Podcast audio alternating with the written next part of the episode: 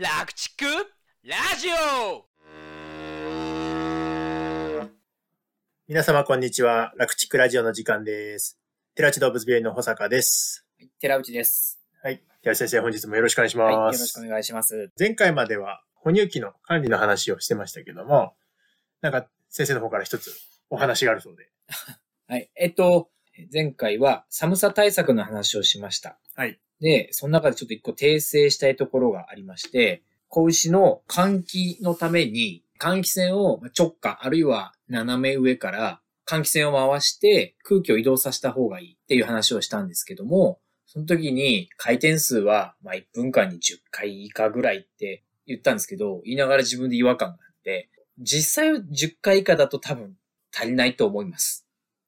というのも、え何回が適切かっというわけではなくて、空気の流れを感じないギリギリの回転数が、おそらく一番空気は換気されるけども、体感温度は下がらないというベストな換気だと思うんで、でその回転数っていうのは換気扇とその地面との距離、天井の高さなどによって変わると思うので、分間あたり今20回転ぐらいとか、あるいは30回転必要な牛舎もあるかもしれないし、近いようだと、やっぱり10回転ぐらいがいいかもしれないので、実際にその場に人が行って、まあ、空気の流れを感じながら、ベストな回転数を決めてもらいたいなと思います。つまりは空気の流れを感じるか感じないかの境界のあたりで感じない方に設定しましょうってことですよね。そうですね。うん。はい。ということで、情報のアップデートでした。はい。はいで、換気扇の話から続いて、今日は、子牛の風邪、肺炎、呼吸器疾患についてのまあメカニズムとお早期発見についての話をしようかなと思います。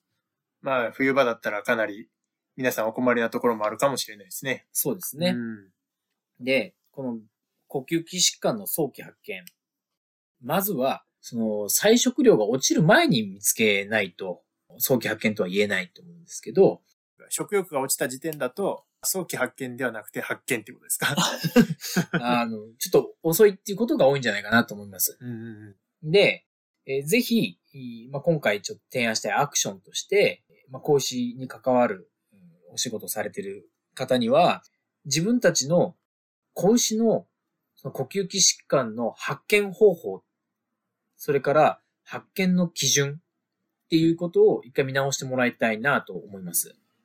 日頃のその、子牛の健康管理、健康観察っていうところの見直しですね。そうですね。うん。例えば、子牛が、まあ、咳をするとしたら、一日何回それに気づくタイミングがあるか。子牛の前を通るタイミングが何回あるか。例えば、1日に2回の放乳の時しか人がいないとしたら、うん見つけるタイミングが1日2回しかない。ですよね。うんそうすると、やっぱ遅れやすい。なので、そのなるべく早く発見するには、発見されやすい場所に子牛がいる。うんで、そして、えー近くを通るときには、子牛に異常がないか発見するっていう意識を1日何回か持つタイミングがあった方がいいと思うんです。哺乳、あるいは色量の交換、それから餌を取りに行くとか、搾乳をするとかっていう時に近くに子牛がいるっていう状況があると気づきやすいですよね。なんかですね、作業の動線と関わってきそうな話、そうです。ね。作業動線から、あ子牛がどこにいたら、あるいは作業の手順をどうすると発見につながるのかなっていうことですね。うんうんあるいは、その作業動線とか、子牛のいる場所を変えるのはなかなか難しい現実もあると思うので、うん最近だったら、そのウェアラブルデバイス、いろんなものがありますけど、うんその発情発見だけじゃなくて、子牛の疾病の発見の精度もかなり上がってきているので、今時はそんなとこまでできるんですか？はい。もううん子牛から親牛までトータルでケアしてくれる。まあ、ちなみに僕も今日からウェアラブルデバイスを手首に巻き始めたので、はい。健康志向になりましたね。はい。まずは形からですね。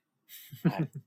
いかに自分が運動不足かっていうことを自覚するところから、そういう自覚も大事ですからね。そうですね。早期発見です。はい。そんな感じで、腰をいたわってください。繰り越しは気をつけます。はい。はい。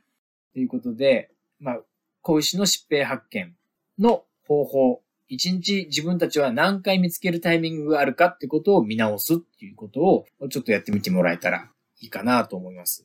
そうですね。で、まあ、ここからさらに、子牛の呼吸器疾病のメカニズムですね。まあ、どうやって風邪ひくのっていうことの話から、ちょっと説明していこうかなと思います。まあ、まずはですね、適応してるってことですね。そうです。で、子牛が風邪をひくメカニズムとしては、まず子牛の病原体に対するバリアが負けるっていう部分と、空気中の埃とかまあ炎症物質がそこに付着して炎症が起こる。で、そのお相互作用で病原体が増殖して肺炎に発展していくっていうのは流れになります。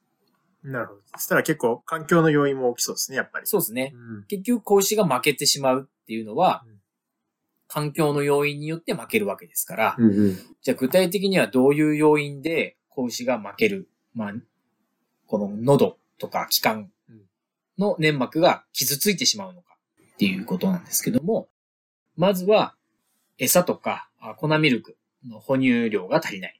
栄養不足ですね。栄養不足だね。はいうんで、痩せてきて、子牛で体が痩せ始めてるっていうのはもう病原体に勝てないんですよね。うんうんで、えーそれから寒さですね。二つ目は寒さ。はい。うん特に気温が低いということよりも、うん寒風、隙間風が直接子牛に当たるっていう。あー冷たい風が当たることが肺の粘膜を傷つける要因になるってことですね。はい。うん。まあそれで冷たい空気は鼻とか喉に入ってきて、えーそこの血管が収縮しちゃうんで、血管が収縮するっていうことは血行が悪くなって、うんその辺の細胞のに栄養がいかなくなって弱ってしまうっていうことですね。なるほど。はい。で、そこにさらに色量のアンモニアなんかが臭くて寝られないとか、うん。まあ、以前にそのアンモニアの話ちょっとしたかなと思うんですけどうん、子牛が寝た時の鼻の高さに、まあ、自分の顔を持ってってみると、這いつくばって。うんそうすると、臭いと思ったら、子牛は常にその匂いにさらされてる。で、臭いっていうのは、不愉快だっていうことじゃなくて、科学的に粘膜が破壊されるっていう言い方ができるんですけど、まあ、アンモニアはあれですもんね。粘膜障害性の性質ありますからね。はい。もう猛毒です、アンモニアは。うん。体の中にあったら猛毒なものが常にこの鼻の周りに漂ってるうんっていう状態なので、さらに呼吸器、鼻とか喉がやられちゃうわけですね。。で、そそこに、まあ、寒さの二重苦三重苦が乗ってくるとうん、例えば色量が濡れてる。うん色量の上に膝で座ってみてくださいっていううんことも以前お話ししましたけど、そこで寝てたらお腹が濡れてお腹が冷えちゃう。腸の中には体の免疫細胞の7割ぐらいがいるってお話を前したと思うんですけどね。はい。免疫能力の中心が弱る。で、餌を食べるためには、こう、水を飲めないと、乾いた餌なかなか食えないわけですけど、うん冬場は水が凍って飲めないとか、飲んでも水がすごく冷たくて飲むたび体が冷えるっていうことになるとさらにダメージが蓄積していきますね。まあ、水が飲めないっていうのはそもそもストレスな感じもしますね。すごいストレスですね。はい。で、こういう環境の中で飼育してるとか、うん子牛がハッチに入ってるんだけど、子牛同士が舐め合えるうんような環境だと、一頭が風邪をひくと、まあその粘膜で病原体がバーッと増えるわけですから、うんうん大量に環境中に病原体が拡散していくんで、病原体の数が増えれば、子牛は負けやすくなるわけですから、どんどん広がっていっちゃうわけですね。横に広がってるってことですね。はい、横に広がっていきやすくなります。はい。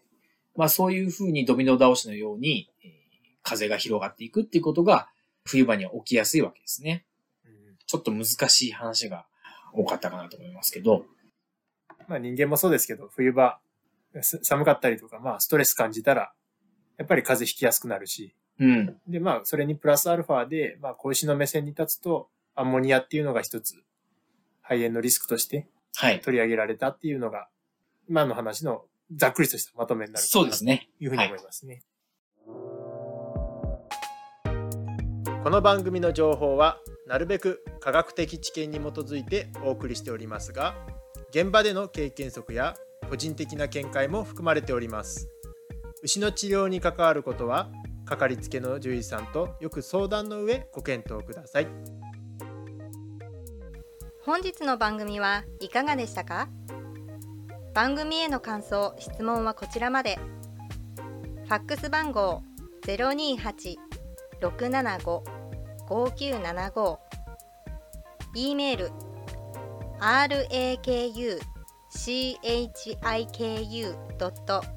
radio アットマーク gmail 番組概要欄にも記載してありますのでぜひお気軽にご連絡ください。お参加今夜は